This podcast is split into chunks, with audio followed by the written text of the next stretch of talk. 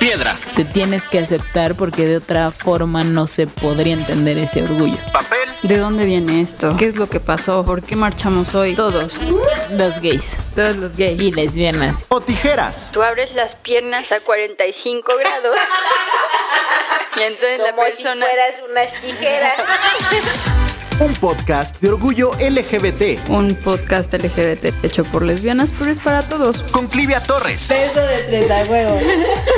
Bueno, ya Y Sofía Moreno. que este contenido va con todo el cariño, con todo el amor.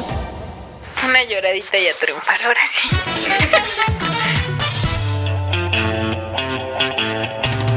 Bienvenidos, bienvenidas y bienvenidos sean todos los que nos escuchan. Yo soy Cliria Torres y el día de hoy estoy sumamente emocionada porque hace un año yo me encontraba en el Festival Internacional de Cine de Los Cabos y entré a una conferencia donde vi a una de las figuras que, pues bueno, creo que nos ha inspirado a todas las personas de la comunidad y el día de hoy tengo el privilegio de compartir una plática con ella.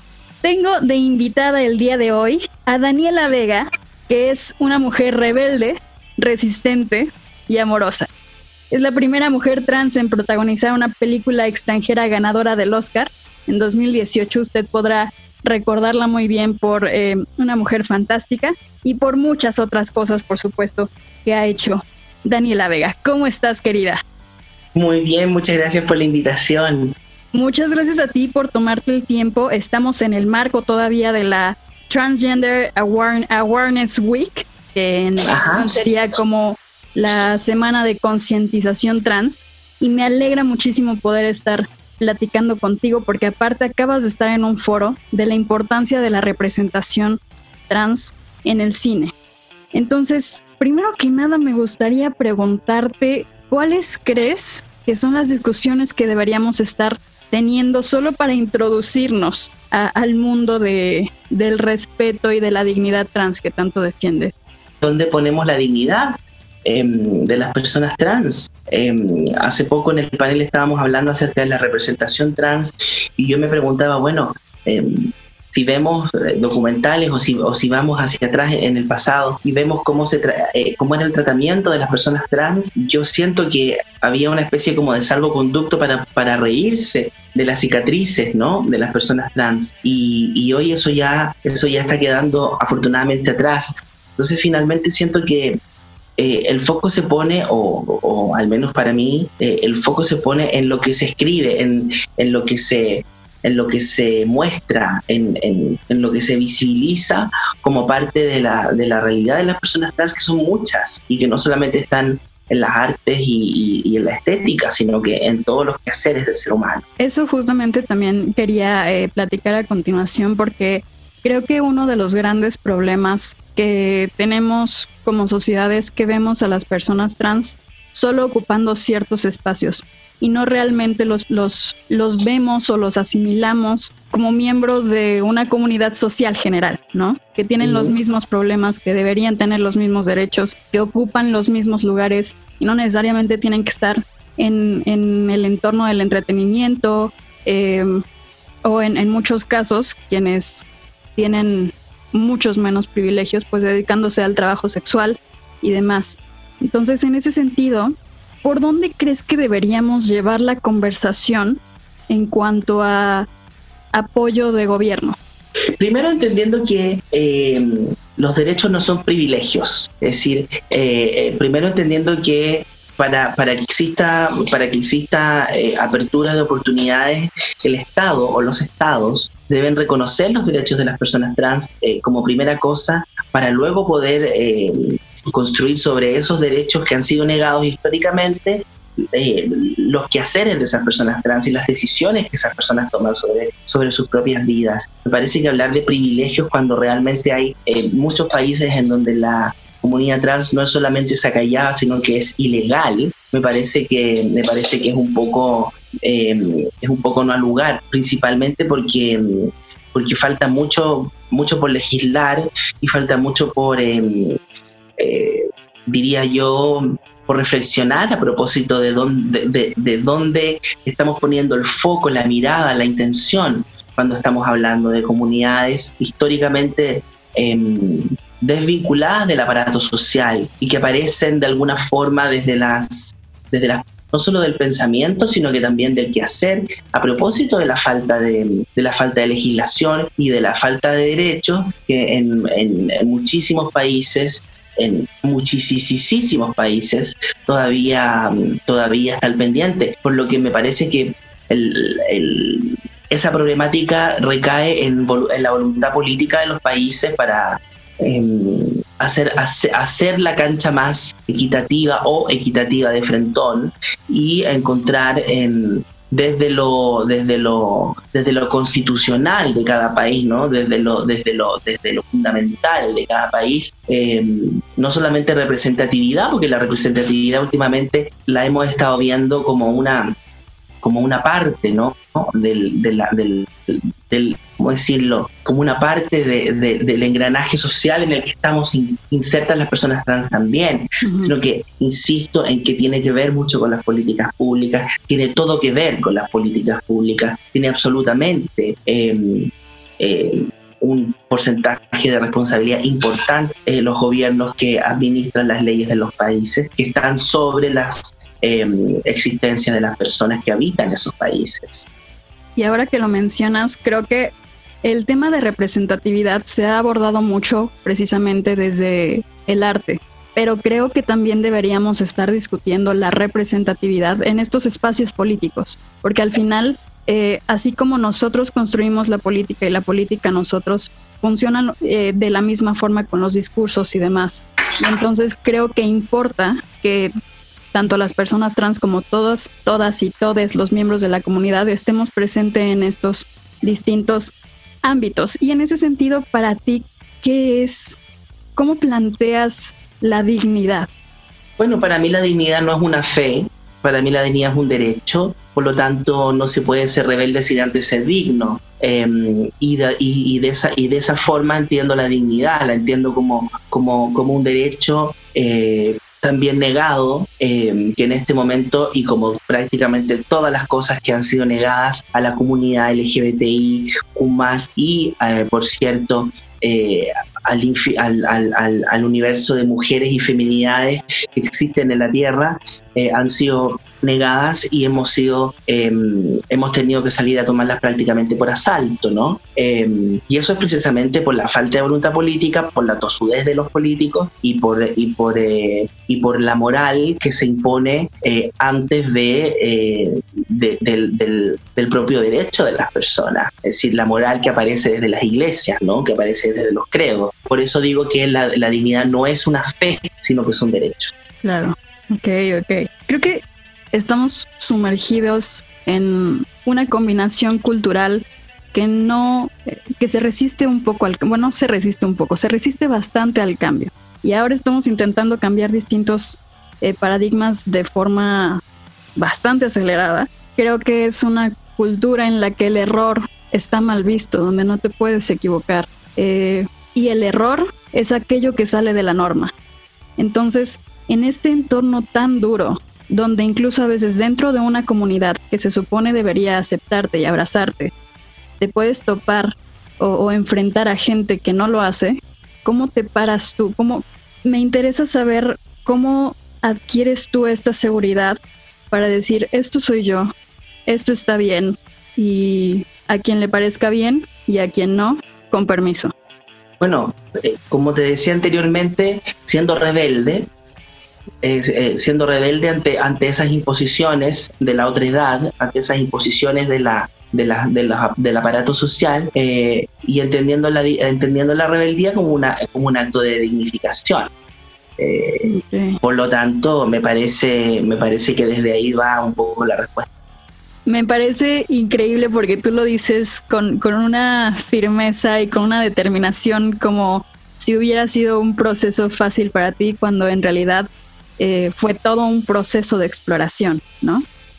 Y de conquista y de pérdida y, etcétera. Es decir, eh, como todos los procesos vitales de las personas, está lleno de matices, está lleno de colores, está lleno de, está lleno de, bueno, es la vida, ¿no? Es la vida, es la vida. Claro. ¿Tú crees que en este em, nuevo entorno, porque claro que hay avances en las discusiones respecto a la representatividad no solamente de la comunidad trans, sino de la comunidad eh, queer en general. ¿Por qué deberíamos incluir a los niños y a las, bueno, niños, niñas y niñes en estas conversaciones? ¿O por qué también deberíamos estar dirigiendo estos discursos hacia las infancias?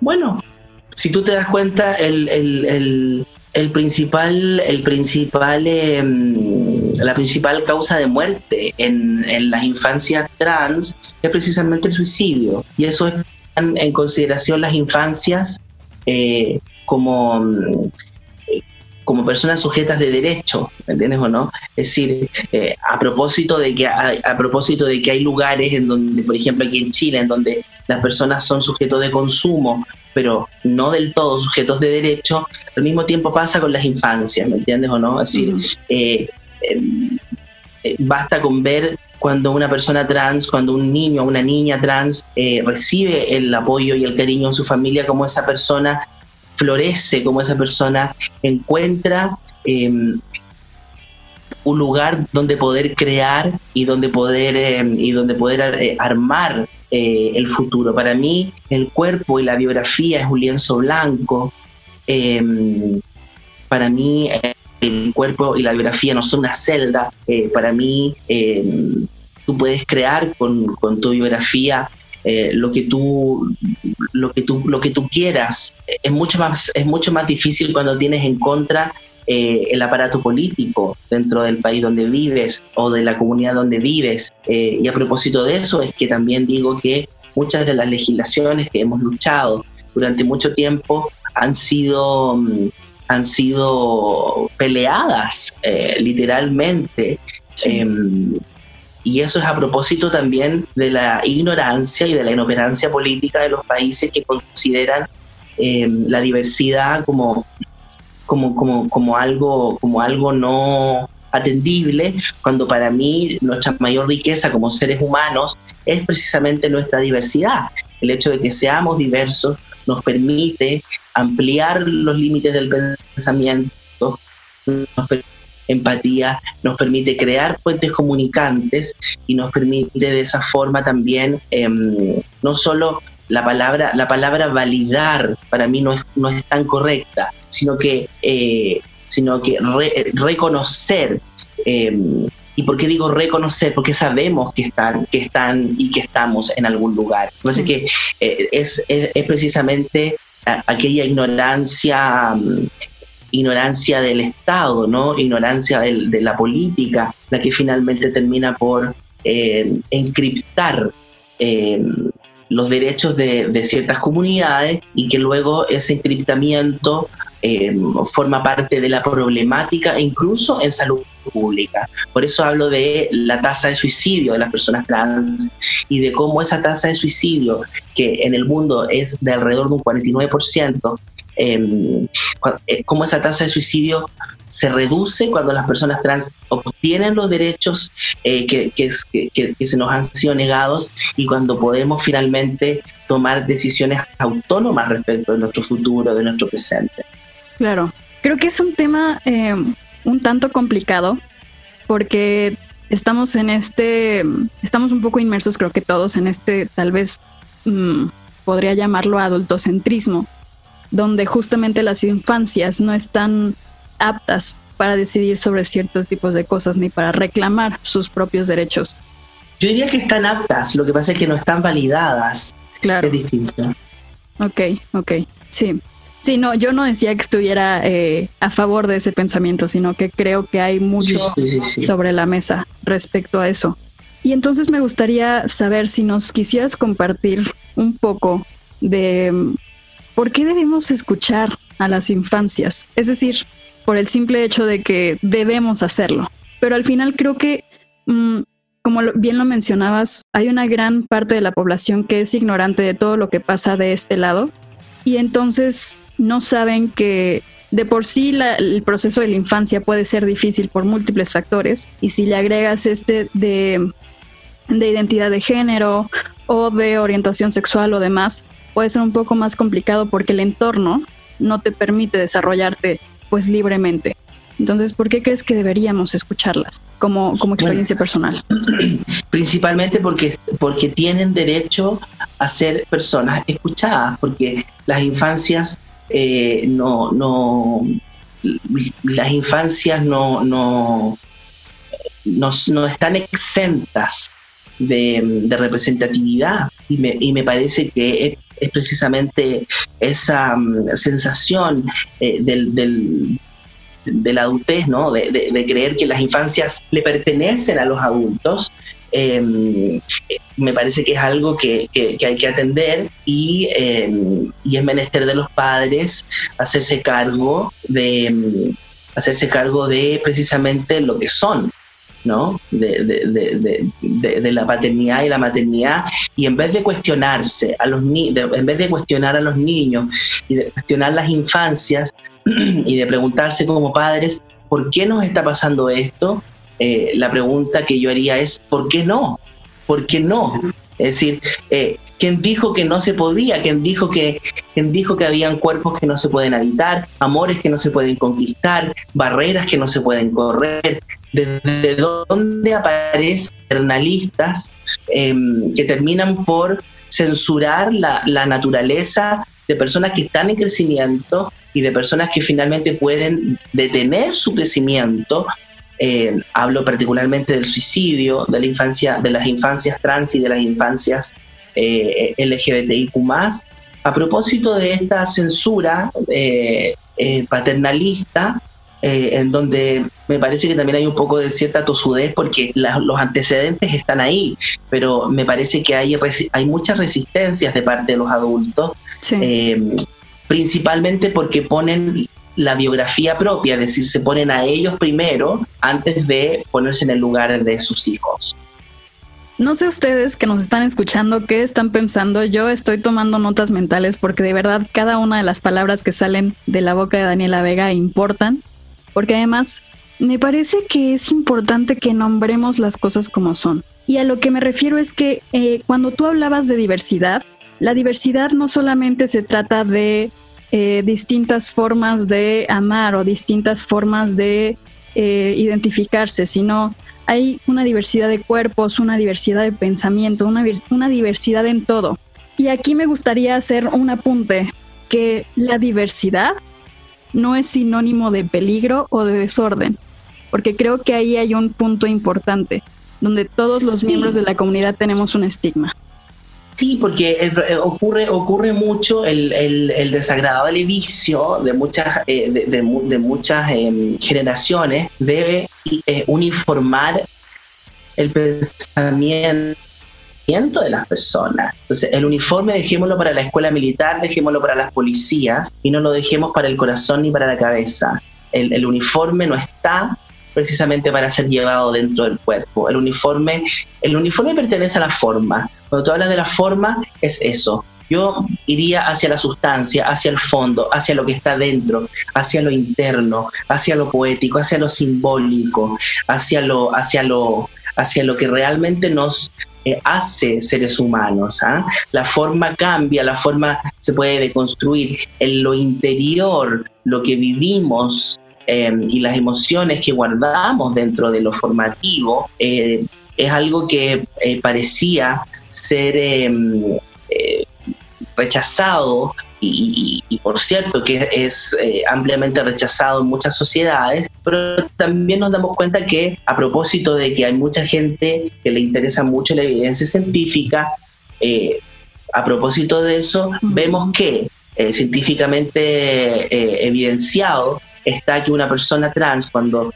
es acogida por, sus seres queridos y cuando es, eh, eh, cuando es validada en sus derechos por, eh, por la sociedad civil y por el país en donde vive, por el, por el estado en donde vive, esa persona no solamente, no solamente siente un alivio, digamos, desde lo moral y desde lo representativo, sino que además em, se empodera y, adquiere herramientas que le permiten posteriormente Em, desarrollarse y relacionarse de la forma en como le parezca mejor.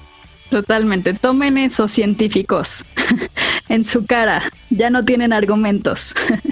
no, em, creo, creo que eh, es importante que hablemos de todo esto, es importante que no le quitemos el dedo a este renglón. Y entonces me gustaría preguntarte hacia dónde crees o hacia dónde te gustaría o ves que va eh, todo este tema de la representación eh, en el ámbito en el que tú te desarrollas, que es en las artes escénicas. Pues yo creo que estamos hace tiempo mm, em, revisitando eh, experiencias y corporalidades dentro del mundo del arte, de todos los quehaceres artísticos. Y es precisamente cierto yo porque eh, el arte se hace cargo mucho antes eh, de las realidades em, y de los conflictos y de, los, y de las demandas de, la, de, los distintos grupos y de las distintas poblaciones mucho antes que el Estado, mucho antes que los, que los legisladores. Es decir, en el artístico muchas veces se generan cambios em, legales ¿no? dentro de los países a propósito de... Eh, a propósito de, poner eh, artísticamente una realidad em, en la cara em, de otro, eh, es que muchas veces eh, las legislaciones terminan por entender que no hay, eh, entender que no hay, no hay ningún derecho que se nos da, que se nos otorga. Son derechos que se nos deben, son derechos que no estaban disponibles porque otros no querían que no estuvieran disponibles, no porque no porque porque venimos naciendo ayer. Las personas trans hemos estado desde el día uno parado sobre la tierra. Ocurre que la historia la han escrito otros y, y, la, y, la, y, la, y, las identidades trans han sido borradas precisamente por eh, las moralidades imperantes en los distintos lugares y en los distintos estados eh, que gobiernan los, los países. Híjole, tenemos muchísima información Creo que ha sido una plática sobre más enriquecedora, así que no me queda más que agradecerte muchísimo por las palabras, por este, por esta eh, defender la dignidad sobre todas las cosas, por seguir siendo rebeldes, por eh, a través de todo lo que tú haces inspirar a otras personas a ser rebeldes, siempre a través del amor hacia uno mismo y hacia todos los que nos abrazan también. Muchas gracias. Rebeldía, resistencia y amor. Rebeldía, resistencia y amor. Muchas, muchas, muchas gracias. Muchas gracias. Pues bueno, queridas y queridas, no, queridas y queridos y querides. Esa fue una entrevista con Daniela Vega, una mujer que yo personalmente admiro muchísimo, una mujer a las que a la que les invito a que conozcan, porque de verdad es es magnífico siempre escucharla. Y para cerrar este capítulo quiero eh, decir unas palabras que dijo la Verne Cox en, en un panel que hubo de este año, el Festival Internacional de Cine de Los Cabos. Para quienes no la ubiquen por el nombre, pues bueno, la Verne Cox es actriz y productora muy conocida de Orange is the New Black, también de Disclosure. Y pues bueno, esto es lo que dijo y con lo que quiero cerrar este capítulo no nos cerremos a decir que entendemos cuando no lo estamos haciendo realmente. Está bien equivocarse y está bien aceptar que todos somos un trabajo en progreso. Sigamos construyéndonos, sigamos cuestionándonos. Yo soy Clivia Torres. Les mando un gran, gran abrazo. Les quiero y nos escuchamos en el próximo capítulo. Escucha más de nuestras pedradas y tijereteadas en Spotify y Facebook como Piedra, Papel o Tijeras. O síguenos en Twitter e Instagram como arroba podcast tijeras.